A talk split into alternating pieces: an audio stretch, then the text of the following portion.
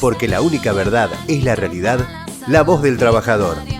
El futuro de nuestra familia defendamos cada día. La tenemos con nosotros a María Cristina Álvarez Rodríguez. ¿Cómo está, compañera? Muy bien, acá andamos. ¿Cómo están ustedes? En el día de los 100 años de la radio argentina. Ahí está. Qué emoción, hola María Cristina, bienvenida. Te saluda Adri Martini, ¿cómo estás? ¿Qué tal? ¿Cómo estás, compañera? Bien, muy bien, feliz de tenerte aquí. La saludo, Bueno, igualmente de estar. la saludo, los saludo Julián Castro y es un orgullo poder escucharla en nombre de toda la familia trabajadora. Muchísimas gracias, Julián. Gracias por la bienvenida. Qué honor, Cristina, qué honor tenerte con nosotros. Para, para nosotros, bueno, veníamos buscando ese lugar, porque no, claro, mucho trabajo, terrible el trabajo de nuestros legisladores, ¿no? Terrible, maratónico el laburo, 24 a 7, como se usa esa palabra ahora, Cristina, ¿no? Sí, Ricardo, la verdad que sí, tra- estamos trabajando muy duro aquí en el Congreso desde el 10 de diciembre del año pasado, que asumió Alberto con Cristina la presidencia de la República y Cristina aquí en el Senado, y nosotros desde diputados con Sergio Massa, ayudando a construir las leyes que necesita nuestro presidente para poner a la Argentina de pie, ¿no? Así que con mucho compromiso. Total, total, nosotros lo decíamos, eh, todas las leyes que se han estado dando y lo que viene, ¿no? Y lo que viene y la discusión, el debate, en una situación muy difícil, porque realmente la pandemia eh, nos puso en una situación muy difícil, por eso eh, tenemos que destacar el trabajo de ustedes, de los legisladores que, que realmente se pusieron al frente en trabajar y en ver, y como vos lo decís, en poner la Argentina de pie con tantas cosas que, que por ahí nos pasan y que bueno, esa unidad nacional que necesitamos, que es con todos, ¿no? Como dice nuestro presidente, pero ustedes dieron el ejemplo, se pusieron al frente una mujer de hierro como sos vos, para nosotros un orgullo y, y sobre todo, bueno, preguntarte eh, cómo ves, cómo, aparte de ser vecina, ¿no? Vecina de acá de Escobar. eh, Sí, así es. estamos cerquita, bueno, a mí me toca vivir en Magucha, así que estamos más, más cerquita. Pero, pero contarte, preguntarte cómo, cómo ves este post pandemia, cómo ves le- la integración no solamente del movimiento obrero, sino todos los sectores para, para poder sacar esta Argentina adelante. Yo creo, Ricardo, que, que la pandemia dejó en claro la importancia de un Estado presente, ¿no? De un Estado que a través de sus distintos poderes, el poder legislativo, el poder ejecutivo y el poder judicial, que por eso es tan importante esta revisión que, que estamos haciendo para mejorar la justicia, ¿no? Con una nueva norma eh, y que la verdad que bueno que, que le va a permitir crear nuevos juzgados y que la justicia esté más cerca de la gente, ¿no? Que la justicia que llega tarde sabemos que no es justicia, ¿no? Que la justicia pendular no es justicia, que, que juzga solo a los que no están en el gobierno. Bueno, todas estas cosas que hemos visto en estos últimos años, la operación de una mesa judicial, bueno, que lo podamos erradicar de la vida democrática de la Argentina. Pero la verdad que el desafío de la, de la pandemia que todavía estamos transitando, a mí a veces cuando nos gusta pensar la pospandemia por cómo vamos a salir adelante de esta una vez más, pero todavía la verdad y con los 10.000 casos que, que en Capital se registraron en el día de ayer, nosotros lo que vemos es que la pandemia todavía azota muy duro, que hay que cuidarse y que el Estado a través del presidente Alberto está eh, en la primera línea de batalla, tanto en combatir el hambre como en ayudar a los trabajadores en este momento, sea a través del IFE para los trabajadores que no tienen trabajo formal o de los ATP para los que sí lo tienen. Y también en materia sanitaria hemos duplicado las camas, así que la posibilidad de ser atendido y tener acceso a la salud o no tenerlo, ¿no? Qué bueno, qué bueno y, pensar, ¿no? Cuando, cuando hablamos que hay un Estado presente, eh, también vemos que se ha elevado mucho, bueno, porque eh, nosotros lo manifestamos a través de los programas y le decimos a la gente, bueno, entendemos que, que hay una ansiedad generalizada donde, donde bueno, eh, se complica un poco y por ahí eh, esa responsabilidad social no, no, no, está, no está llegando como tiene que llegar, por eso es la cantidad de contagios.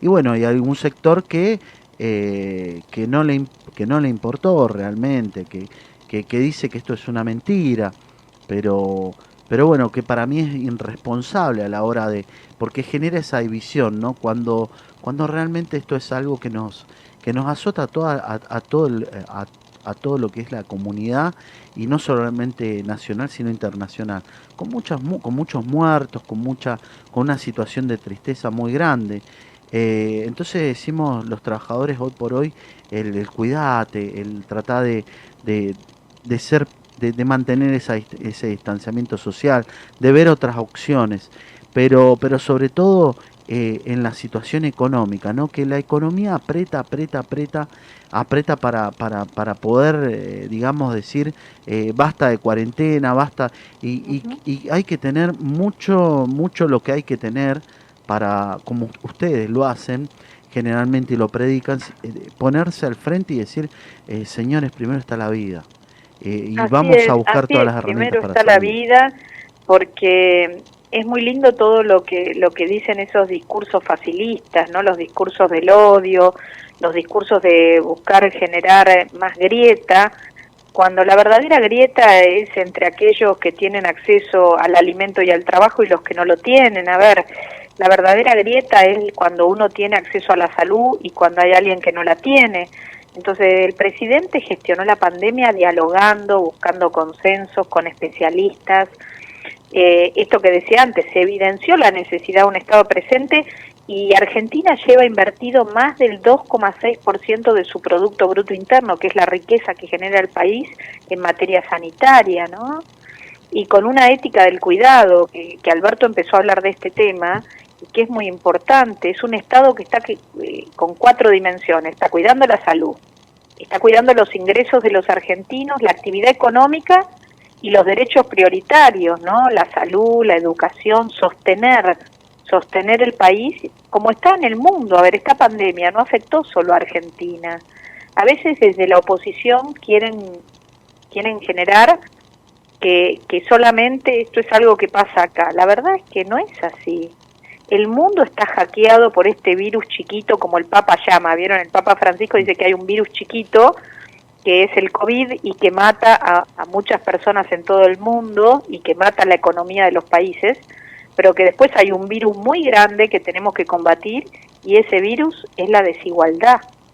Sí, total. Eh, entonces, nosotros de esta situación tenemos que salir mejores, tenemos que ser un país que sea que salga más solidario.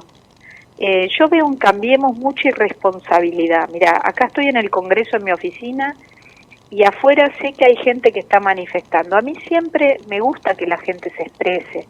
Yo soy de las que me gusta salir con mis compañeros a la calle y con mis compañeras a la calle a clamar por mis derechos pero yo sé que en este momento lo que se está arriesgando es la vida humana, la vida de los que están hoy manifestando, pero también cuando vuelven a sus casas y cuando en transporte público se movilicen con los trabajadores que estén en esos lugares, con los trabajadores de la salud que están hoy poniéndole el cuerpo en los hospitales públicos, en las salitas, ¿no? Entonces nosotros eh, yo siento con Cambiemos que fueron pésimos gobernando porque dejaron el país hecho pelota económicamente, pero aparte son una pésima oposición, no hacen autocrítica y solamente ponen palos en la rueda con las leyes, con la gestión. Así que la verdad que siento que, que falta realmente más madurez en el diálogo político porque no basta con que Alberto invite, porque después como cuando pasa con la reforma judicial, que algo no les gusta y no van,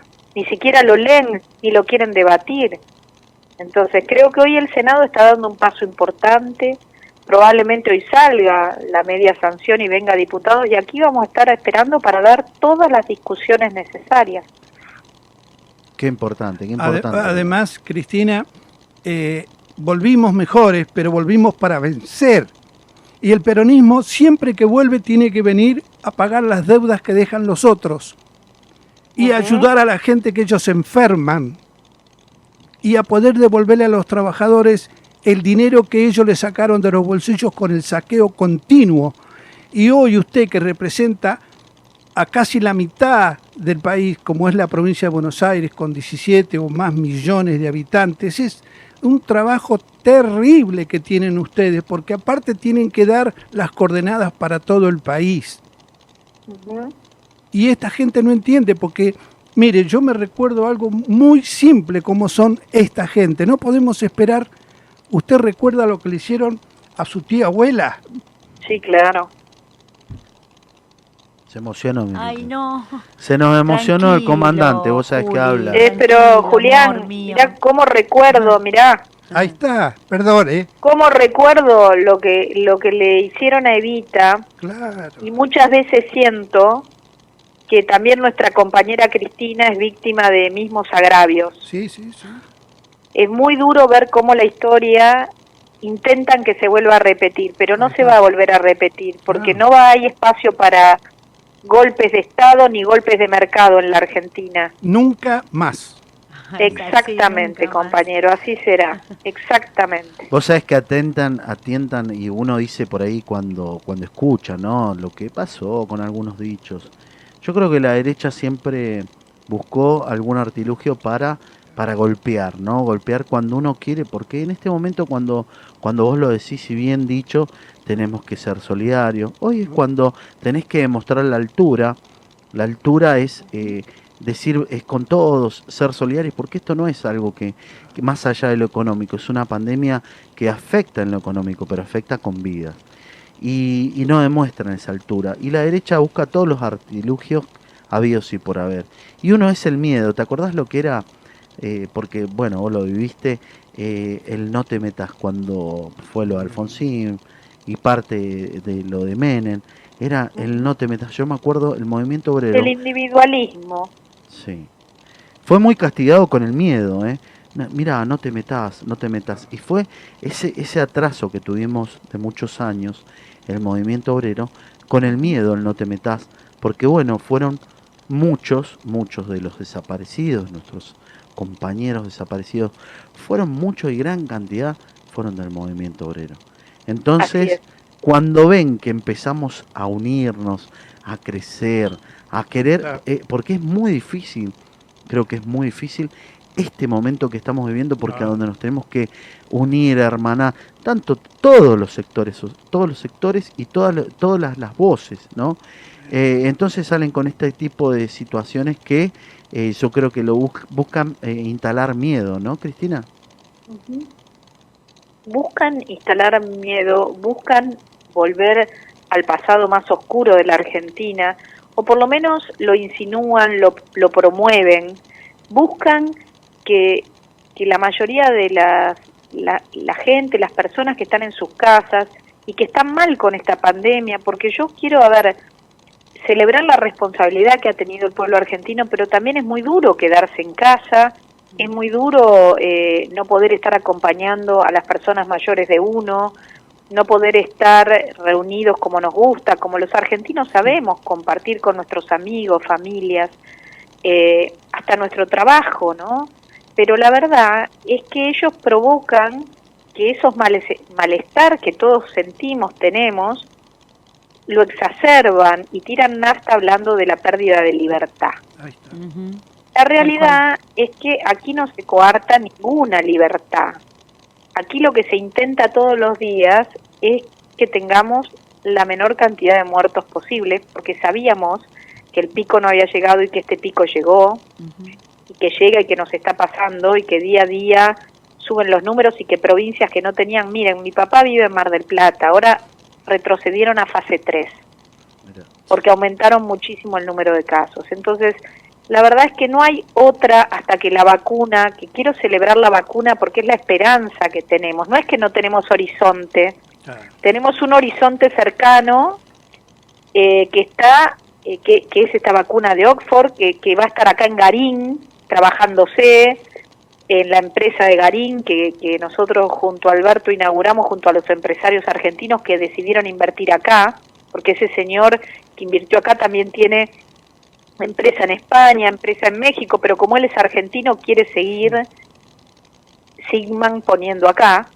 Y la verdad es que, que bueno, con, tecnología argentina también en ese laboratorio. Entonces, nosotros vamos a sacar de acá la vacuna para Latinoamérica. Entonces, eso es importante. Y vamos a estar priorizados para que nuestra gente tenga acceso a la vacuna y para que para que ese acceso sea lo más universal posible en términos de que todos la podamos tener. Qué importante. Qué importante. Y Eso es Argentina maravilloso también. A ver, mientras años y años nos dijeron que no había que invertir en investigación ni en ciencia ni tecnología, que no había que abrir un solo hospital más. Se abrieron ¿cuál? 12 hospitales modulares. Se Eso- duplicaron las camas de terapia intensiva en la provincia de Buenos Aires. Frente a una gobernadora cuatro años que no abrió un hospital y que tenía cuatro o cinco que Cristina había dejado casi terminados y no los abrió solo porque los había hecho Cristina. O sea, de esa, estas son las verdaderas grietas que tenemos, que venimos a restaurar, Total. a saldar. Por eso vuelve el peronismo, Cristina. No, pero- El peronismo es humanismo y el ser solidario, como es la doctrina del justicialismo y como la eh, fue su tía abuela que lo llevó al frente en todos los Juli, órdenes. perdona, Juli, vos sabés que tengo que le- le interrumpirle un segundo a Juli, Sí. porque hay algo muy importante que lo tengo que decir, perdón, esto es parte de lo que tengo que contar, porque lo tenía guardado, eh, y fue esa luz que, que te dio, que lo viste, que, lo manif- que, que- que hoy lo, lo manifiestan como, sos la líder de una agrupación que se llama Peronismo, Peronismo 2020. Fíjate que, qué impresionante, ¿no? Le pegaste hasta en la fecha, porque hoy más que nunca estamos haciendo peronismo, ¿no? Tuviste Mirá, hasta, la, Ricardo, hasta la Peronismo visión. 2020, con mi compañero Oscar Vitz de San Sí, Martín y con Néstor Álvarez de Guaminí Sí, y con, sí, y Oscarcito, con tantos compañeros queridos a lo largo y a lo ancho, De la con Omar Argentina. Furlán, tantos, sí, de la Sí. Matanza, tantos compañeros de toda la provincia y con Antonio Cafiero. La fundamos a Peronismo 2020, eh, que fue como una síntesis de otras agrupaciones de las que nosotros veníamos todos militando juntos ya hace más de 20 años. Eh, sintetizamos en Mar del Plata, hicimos la presentación con Antonio, en aquella época también Daniel Scioli, y bueno, y, y para nosotros fue muy importante, y, lo, y pusimos, fue en el año 2010, y decíamos, peronismo hacia el 2020 como algo lejano, pensando cómo íbamos a construir peronismo eh, 10 años en la provincia. Y la verdad es que lo que no sabíamos es que el 2020 iba a ser el año de la recuperación de la patria por parte del campo nacional y popular después de cuatro años de macrismo y tampoco sabíamos que íbamos a tener esta pandemia tan terrible. Por eso nosotros hemos venido a cambiar las prioridades en este país Sí, sí, con y a poner otra vez al país en la dirección del cuidado de los más débiles y de los trabajadores y de la clase media y de lo que nosotros sabemos que tenemos que cuidar y que tenemos que impulsar. Porque Argentina no se pone de pie de arriba hacia abajo, se pone de pie cuando abajo empieza a pararse y caminar, ¿no? Porque lo de abajo siempre sostiene. Es, la, es el cimiento, es la, es la base. Como dijo Eva, hoy es un deber ser peronista. Así es. Bien por la doctrina, compañero, es así, sí. Sí, Hoy se es un deber. emociona, te juro, Cristina, que si lo vieras. No, y le dije, emociona. hoy vas a salir, le habíamos es un dicho. porque, ambiente bueno, es más, nuestro más oráculo, peronista el- que nunca, te lo es juro. nuestro Yo les oráculo. cuento a los que nos, nos están escuchando que yo soy sobrina nieta de Evita, porque él me habla de tu tía abuela y tu tía abuela, bueno, tengo otras tía abuelas menos importantes que la compañera Evita. Pero bueno, Evita era hermana de mi abuela, era la menor eh, de los cinco hermanos Duarte, de mi abuela Blanca era la mayor, y Blanca Duarte de Álvarez Rodríguez y de ahí viene mi papá y de ahí vengo yo, así que ese es mi parentesco, pero bueno, en Evita siempre sabemos que, que familia es la sangre, que familia somos todo el pueblo argentino que la ama, ¿no? No, Sí. no es solo una familia, la familia de Eva, ¿no? Ah, sí, y ella nos dijo, ¿el peronismo será revolucionario o no será nada? Así es, por eso, si Dios quiere, esta semana vamos a ingresar el proyecto de aporte extraordinario de las grandes fortunas, ¿no? Para Qué que la. Argentina sea un poquito más justa, sí. Eh, María Cristina te, saluda Adri. Bueno, estuvimos eh, trabajando, siempre nos encontramos un, rato antes de empezar el programa. Tuve el placer, el placer de, de conocerte el año pasado en San Martín, en el natalicio de los 100, 100 años de Vita, junto al compañero Sebastián de la Porta. Eh, tuve el placer y después eh, de tenerte en nuestra casa. Nosotros somos ferroviarios con, con Ricardo. Eh, estuviste en nuestra casa en Victoria. Bueno, y mirando tu, tu trabajo, te quería hacer dos preguntas. Estuve viendo un proyecto de ley de establecer paradas a demanda de mujeres en, en, los autobuses, ¿no? En el transporte público, digamos, en horarios nocturnos. Eh, y- Sí, Adri, mira, eso es un proyecto muy sencillo, pero que para mí es importante, que, Sí, es por que eso todas las compañeras y las mujeres sabemos sí, que muchas veces a la noche cuando volvemos del trabajo, el colectivo para en el lugar donde está la parada, pero lo que yo propongo es que si la mujer se puede acercar al conductor y pedirle parar más cerca de la casa, camina menos menos tiempo por zona oscura o por zona donde pueda ser vulnerada, así que la verdad que es sencillo pero efectivo, la mujer se acerca al conductor y el conductor después de las 10 de la noche puede parar donde la pasajera pida exacto. eh, y sobre todo sabemos que, que en el conurbano y en nuestros barrios este, esto es, es un elemento importante, ¿no? Y también estamos trabajando el cupo laboral trans, que es muy importante para todas las compañeras trans travestis, les compañeres, Sí. que, que tiene que ver justamente con un, con un colectivo muy vulnerado, Adri. Sabés que solamente, digamos, el 80% de, de, de la colectividad trans travesti no tiene cobertura de salud Nada. Y el 80% también se dedica a actividades vinculadas a la prostitución Exacto. y otras de precaria estabilidad porque justamente no tienen acceso a la educación ni siquiera al trabajo formal, ¿no? Tal cual. Entonces es un desafío que si todos estamos mal, ellas están más mal que nosotros. Mm, Sí, sí. mucho- Entonces mucho es fundamental que tengamos una mirada desde el peronismo, ¿no? Por eso propongo establecer por ley un 1,5 de cupo laboral para las personas trans travesti en el Estado Nacional, en los tres poderes, bueno. Sí, eh, Que, que de alguna manera permita que, que se las incluya y que Que se las capacite para que puedan tener acceso al trabajo formal. Claro, capacitación, qué palabra que me encanta, me parece maravilloso. Y la es verdad. que es lo que no- todos necesitamos toda la vida para no envejecer. Exacto. Que yo digo que hay dos maneras. Es uno el envejecimiento de la edad y otro el de que cuando uno se achancha y se queda sin crecer y, y sin tener eh,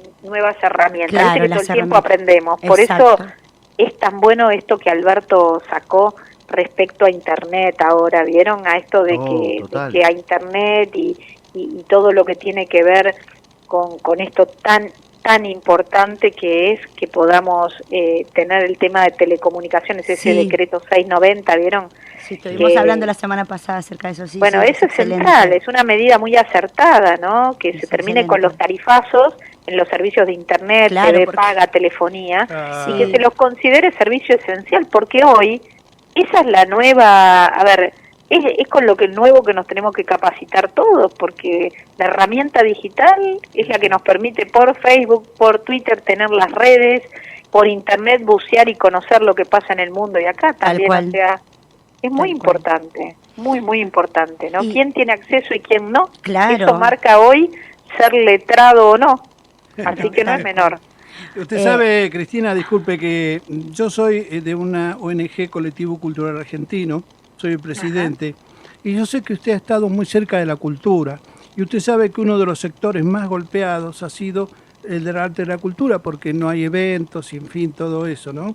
Así que esperemos Así que... es, Julián, pero el Ministerio de Cultura de la Nación está con herramientas muy importantes para acompañar a las organizaciones, a los centros culturales, a los teatros independientes, a las bibliotecas.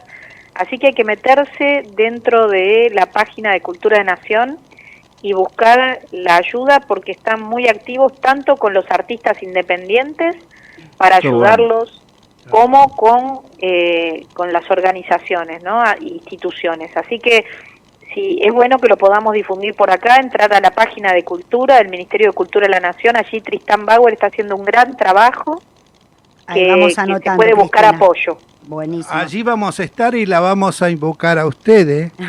¿Cómo no? ¿Cómo no? Que es compañero, es un compañero muy formado Tristán y muy peronista, así que indudablemente que van a estar encontrando un compañero que los va a recibir. Desde Bueno. ya muchas gracias. Vos eh. sabés que, vos sabés que nosotros estamos trabajando en, en la casa del, del general Perón, eh, sobre todo en Gaspar Campos, haciendo algunos arreglos. Bueno, estaba un poquito deteriorada y bueno, un poquito de peronismo y militancia.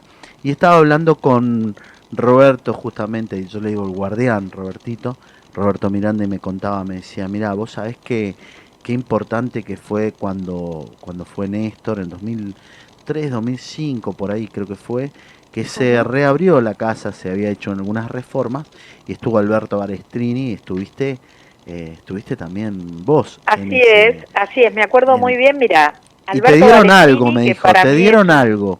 Y se le dieron un proyecto a Cristina que lo tiene que tener todavía. Eh, no sé, yo te lo tiro a, a- modo de, de info, a ver si es, eh, y sobre todo porque nosotros decimos siempre, ¿no? Que más allá de toda la gente que visita, que viene, que cada vez que nos ve laburando, pues es que hay mucha gente que se llena de... Es terrible cuando entra a la casa eh, y se emociona, ¿viste? Se emociona mucho. Claro, cómo no. ¿Cómo Eh, no? Si porque es fue parte de nuestra un historia. lugar tan emblemático, la casa de Gaspar Campos. Vos sabés que eh, nosotros decíamos, tenemos que volver a restaurar el famoso Instituto Superior de Conducción Política y Agregado Sindical, ¿no? Absolutamente de acuerdo. Mira, es un proyecto en el que cuentan conmigo para que los acompañe, Qué Ricardo, grande. porque yo en el 2003, mira, te voy a contar, porque no, porque no se pudo concretar, ¿eh? Nosotros, Alberto Balestrini era presidente del Partido Justicialista de la provincia de Buenos Aires, para mí un, un mentor, un, un compañero de esos eh, indispensables, ¿no? Que la verdad que lo extrañamos muchísimo que falleció Alberto, pero eh, con él fuimos, y por supuesto con Néstor, a reinaugurar la sede de Gaspar Campos, y, y yo tengo un proyecto que había hecho una compañera mía, Gladys Pérez Ferrando, en el Ministerio de Obras Públicas estábamos, y la verdad que un proyecto excepcional de desarrollo de biblioteca, centro cultural, auditorio sobre la casa de Gaspar Campos, que no lo llegamos a construir, que fue un sueño que no lo logramos concretar y que está pendiente para esa gran escuela Y para ese gran eh, gran lugar conmemorativo de la, de la historia del peronismo, ¿no? Claro. Qué lindo, qué Qué lindo poder lindo escucharte esto y, y agregarnos y agregarte a este gran proyecto para nosotros, aparte de, que de que bueno, sos nuestra gran referente, nuestra nuestra compañera de fierro, como le digo a los compañeros siempre, Cristina, siempre estás trabajando, laburando, poniendo el hombro. Y bueno, acá acá tenés a los se quedó con una pregunta. Sí. Se quedó con una pregunta, perdóname. Sí, me se había quedé- quedado con una pregunta. Eh, eh, estábamos, la Porque- interrumpimos a la compañera. Porque a la quiero compañera aprovechar Adri. a Cristina. Aprovecha, perdóname, perdóname. No, dale, hoy que te, eh, te contaba recién que había estado mirando bueno los, los proyectos de ley, eh, había estado estudiando un poquito. Eh, como ferroviaria, como compañera ferroviaria y militante, te tengo que hacer eh, también, te tengo que preguntar y consultar sobre algo. Vi que mm, en uno de los proyectos estaba la instalación de las estaciones ferroviarias denominadas de cabecera, integradas al sistema de transporte público ferroviario. Eh, para, prom- para promover un banco rojo, ¿no? A preven- Sí, para el tomarlo Banco como Rojo. prevención. Bueno, el Banco Rojo es una campaña mundial Sí, que tiene que ver con la visibilización de la violencia de género, bueno. Adri. sí. La verdad que nosotros sabemos que, que la violencia de género eh, hoy es un flagelo que en el marco de la pandemia se incrementó. Se incrementó, sí, tal cual. y se incrementaron las denuncias y también se incrementaron los femicidios, porque Sí. cuando uno le dice a una mujer quédate en casa, a veces uno le está diciendo quédate en manos de tu principal agresor, el que puede llegar hasta matarte, ¿no? Sí, Es decir que, y violencias hay muchas, la violencia física que es la más brutal, pero también las violencias emocionales, laborales, por eso ahora ya sabemos que hablamos de las violencias. las violencias. sí, y el. Banco Rojo lo que hace es eh, identificar el tema para que como comunidad empecemos a reflexionar y podamos erradicar la violencia de nuestra vida. A ver, es una herramienta que sabemos que en ninguna familia es un buen condimento, en ninguna sociedad. Entonces, claramente hay que hacer un trabajo para, para estar muy atentos, para cambiar la conducta, porque todos nacimos en una cultura patriarcal Claro. donde tenemos que ir desandando caminos que nos enseñaron desde muy chiquitos. Es así, es- Y en las organizaciones sindicales es un gran desafío también, Uf. porque nosotros sabemos que en los lugares de conducción es muy difícil ver mujeres, incluso la CGT una sola vez tuvo una mujer en, en el triunvirato. Y, Mira. si, y vemos que en realidad hay gremios que son casi todos de mujeres, Sí, los sí, sí. docentes, las enfermeras, el personal, las médicas también, hoy casi el 70% de las médicas son mujeres. Bueno, son todos números que nos impactan y que nos muestran las trabajadoras de comercios, de la alimentación. Hay muchos rubros que son muchas mujeres y sin embargo las, las Sí. textiles Textiles también. y sin embargo, eh, no por esto llegan siempre las mujeres a conducir esos espacios y bueno, y hay que ir trabajando para democratizar, para generar más igualdad, hay que ir eh, capacitando a las nuevas generaciones y también los que hoy están en los lugares de decisión para que haya más apertura. Es un viaje, pero sé que contamos con Ricardo en esta. Una que total, no. total, total. Y a mí me conduce una mujer, de paso le mando un saludo, ella me, me está esperando. Y bueno, ella sobre todo. Pero bueno, importante, lo importante es lo que decís, no incluir. Incluir en el marco de todo, ¿no? Porque esas mujeres de fierro que vienen de trabajar tantas horas y tienen doble trabajo, ¿no? Porque llegan a claro. sus casas y tienen que ponerse al frente. Y es importante, yo eh, siempre lo rescato, eh, inclusive la otra vez cuando hablamos con la Pimpi, eh, sobre todo las amas de casa, ¿no? Ese trabajo que hoy está sufriendo, como vos lo dijiste por ahí, esa violencia. ¿m? Eh, nosotros estuvimos preparando, mira, en, en esta humilde CGT estamos preparando nuestro, nuestro, nuestro departamento psicológico de contención, sobre todo post pandemia y en pandemia, eh, donde también necesitamos un tele- o sea, que es el- la psicóloga social, el psicólogo que te escucha, que tienen que, que yo sé que hay canales y números de teléfono y que a veces están agotados y por ahí eh, tienen mucho miedo de llamar, ¿no? Eh, pero es importante, importante por lo que genera esta pandemia. Vos sabés que nosotros estábamos haciendo una pequeña, nosotros tenemos el departamento de estadística que ha generado que sale todos los meses contando bueno toda la cantidad de empleos, desempleos, ocupación, subocupación y diversos. Em, y nos contaban los chicos que, eh, sobre todo en el trabajo social y sobre todo con Isabel Greco que estamos trabajando, eh, nos decía, mira, está habiendo un caso particular. Hoy eh, hay, hay mucha situación de estados de pánico. Vos imagínate que estás consumiendo de la tele, estás viendo, y sobre todo en los chicos. A mí me pasó personalmente en mi casa con Benjamín. Eh, Benja en un momento estuvo con mucho miedo y, y- y se sentía mal y que le sentía el corazón. Y bueno, me- nos recontra preocupamos con Antonella, casamos el auto y nos fuimos al- a la Trinidad. hacer- bueno, lo aspiraron, vieron, estaba perfecto. Pero vos lo Ajá. tenías que ver a él respirar. Y, y- y nos dice, no, este chico tuvo un ataque de, de pánico. De pánico, claro. claro. Claro. Él en, Lo los juegos, viste que ahora juegan, juegan red y qué sé yo. Eh, jugaba con los chicos de Santiago del Estero. Y, uy, en, en Buenos Aires, tenés cuidado, se están muriendo todos.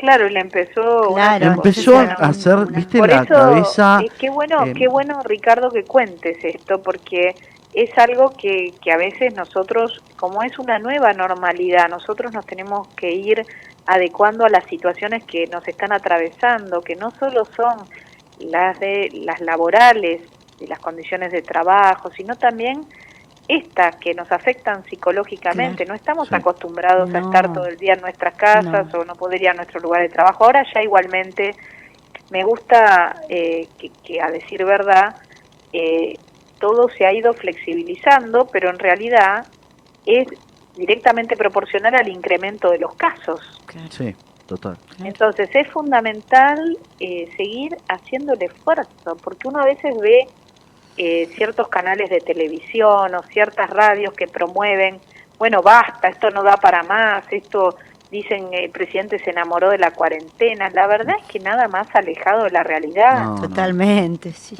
No se enamoró de nada, Alberto. Alberto es, el cuidarnos. primero que, que sabe lo que pasa, que nos, claro, y fíjate qué lema que es el del gobierno de Alberto y nuestro gobierno, que es cuidarte, es cuidarnos. Y la verdad que es así.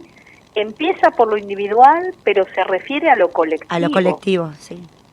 Sí. Sí, ¿no? sí, tal cual. Sí. Qué por lindo. eso- Hay que, hay que hacer un esfuercito más porque vamos a salir adelante. Esto, esto también va a pasar. Cristina, usted como arquitecta, que no tiene uno, no es muy habitual hablar con un arquitecto. Indudablemente usted tiene otra visión de lo que es la construcción de esta nueva realidad.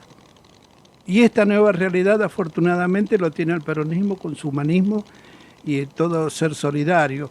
Pero ¿cómo ve usted como arquitecta esta construcción de esta nueva realidad? La verdad que yo creo que hay muchas cosas eh, que, esta pandemia nos enseñó y que, tenemos que resaltarlas e instalarlas como también como nueva cultura, ¿no? Primero, frente al individualismo de los últimos cuatro años, al sálvese quien pueda, a la meritocracia, la figura de un Estado presente que regula entre el mundo privado y el mundo comercial o el mercado y, el- y- la realidad de todos nosotros, con la inversión en educación pública, en salud pública, en seguridad, en obra pública, en infraestructura de agua y cloaca, en todas las cosas que, en distribución de alimentos también, un Estado presente con unas Fuerzas Armadas que ayudan en esta pandemia, tanto en materia sanitaria como en materia alimenticia. Eh, y, y creo también hacia el futuro que el teletrabajo, que acá hicimos una ley muy interesante, es algo que ha venido también en parte para quedarse, ¿no? Eh, creo que, que todas estas experiencias nos han llevado a aprender a usar mejor las herramientas digitales, que la verdad que muchos de nosotros no las teníamos incorporado en nuestras vidas. Acá en el Congreso han pasado 21 ministros de la Nación y secretarios de Estado con todos los temas y los problemas de cada área y han venido a explicarle a todos los diputados de la oposición y del oficialismo y lo han hecho virtualmente. Y eso antes era impensado. Sí, sí. En el gobierno de Macri yo creo que pasaron cuatro o cinco ministros en todo concepto en los cuatro años y la verdad es que quisieron tener cerrado el Congreso y, y sacaron leyes en contra del pueblo, la verdad. O sea que la verdad que cuando uno y el endeudamiento salvaje que hicieron no lo pasaron por acá, ¿no? No. Eh, Ah. entonces, ahora hablan y hablan y hablan y hacen estas marchas y, y, y quieren crear más preocupación en la sociedad de la que la sociedad ya tiene. Sí, sí.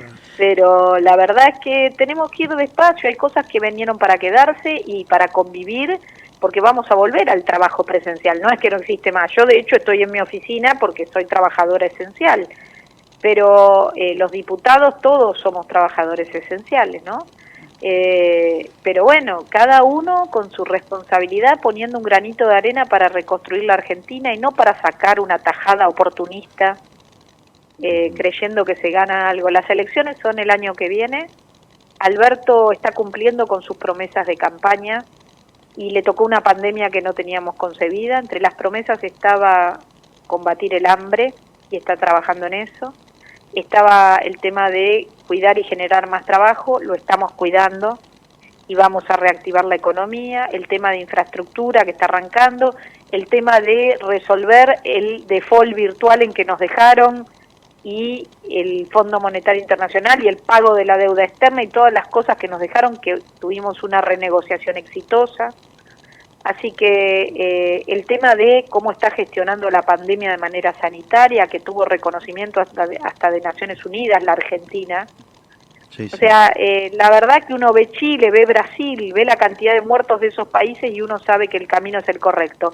Si me preguntan si es doloroso, sí, es doloroso, es difícil, pero hay que ponerle todo y, y ser muy solidarios. Esta es la clave. La patria es el otro, como decimos siempre. Vos sabés que nosotros estábamos con Norberto y Próspero hablando del trabajo que han hecho terrible, eh, cómo se pusieron la gente en el Congreso a laburar, ¿no? A ponerle todo lo que había que poner para que ustedes estén permanentemente y se ve el laburo. Yo entro siempre, viste que por ahí trasnocho con, con trasnoche sin corte que tengo con, con mi bebé, con Axel, eh, con Axel Josué, que nació un día, así, un día antes de las elecciones nació. Exacto. Uy, Eh, mirá, terrible, era, por eso le bebé, puse. de, bebé de campaña. sí. Vos- Sí. fue, fue un bebé, bueno, vos te acordás que decía yo lo mejor es cuando ter- lo mejor está por venir, lo decíamos el año pasado. Lo decía cuando terminaba algo, decía quédense tranquilos, que lo mejor está por venir. Y Así bueno, es. Y bueno, vino vino con, el, con, con una alegría enorme porque a mí me tocó bueno estar fiscalizar una escuela a tres cuadras, a tres cuadras donde estaba Antonella con Axel. Y vos sabés que nosotros, eh, hablando con Norberto, me decía el laburo que se mandaron para poder sesionar, para poder trabajar, para poder estar en comisión, permanentemente en comisión. Vos se, se- se lo ve inclusive desde, desde la televisión, en diputados y senadores, eh, TV, se los ve cómo laburan y, y bueno, en Zoom están permanente, ves la diputada que está hablando y pasa el pibe por atrás y, le- y, y se le pone en la cámara y trabajan desde su casa, pero con una energía, a ver, que es importante, sesionar y, y poner en adelante este país, poder poner el trabajo eh, sobre todo. Por eso es que cuando vos decís en, en- en esta, en esta crítica constructiva, eh, miremos para adelante, tenemos que tener altura, tenemos que entender que hoy es con todos, en un acuerdo social a donde estemos todos los, eh, hoy tenemos todas las voces, todos los sectores, y por eso es muy importante lo que hizo Alberto de, de tratar de juntar a todos, de tratar de poner el diálogo, el movimiento obrero con una con una realidad, el movimiento obrero, bueno, a mí me toca estar en la zona norte y realmente desde, desde la primera semana de la pandemia formamos nuestro, nuestro pequeño comando sanitizador, salimos a regalar barbijos en, la, en las filas de los bancos y nos decían, no, pero la, la Organización Mundial de la Salud nos dio que a la semana todo el mundo tenía que usar barbijo.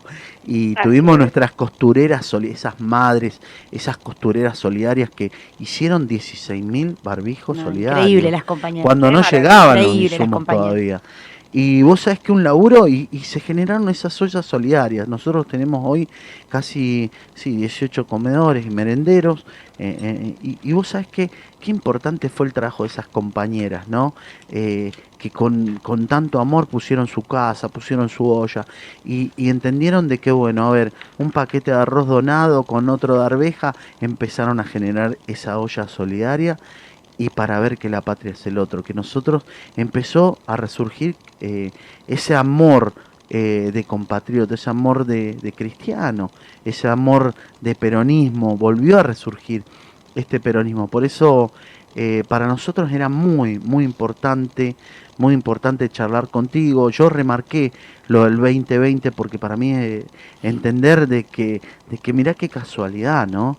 Eh, eh, es como que fue, eh, uno dice, bueno, sí, una... pro- profético, fue el 2020 profético, eh, con esas compañeras, bueno, eh, aprovecho porque se me va a poner celoso Oscarcito, Sí, Georgina, siempre- las compañeras que te... mucho con las mujeres Sí, también, con todas las compañeras, político. sí, sí. Sí, que, que el tema, nosotros hace 20 años en la provincia que trabajamos el tema de género, porque los temas de violencia en los barrios se veían siempre sí. y por ahí no estaban tan visibilizados. Por supuesto que cuando las mujeres organizadas salieron aquel ni una menos Sí. eh, a la calle, eh, empezó a, a discutirse Sí. un viaje de ida, como yo digo, porque sí. ya nos nombramos, nos vimos todas juntas y, y fuimos conscientes de la fuerza que teníamos, que muchas de nosotras lo sabíamos, pero que bueno, que ahora pudimos todas encontrarnos y saber que las mujeres, que somos el 51% de la población, las mujeres argentinas, estamos para,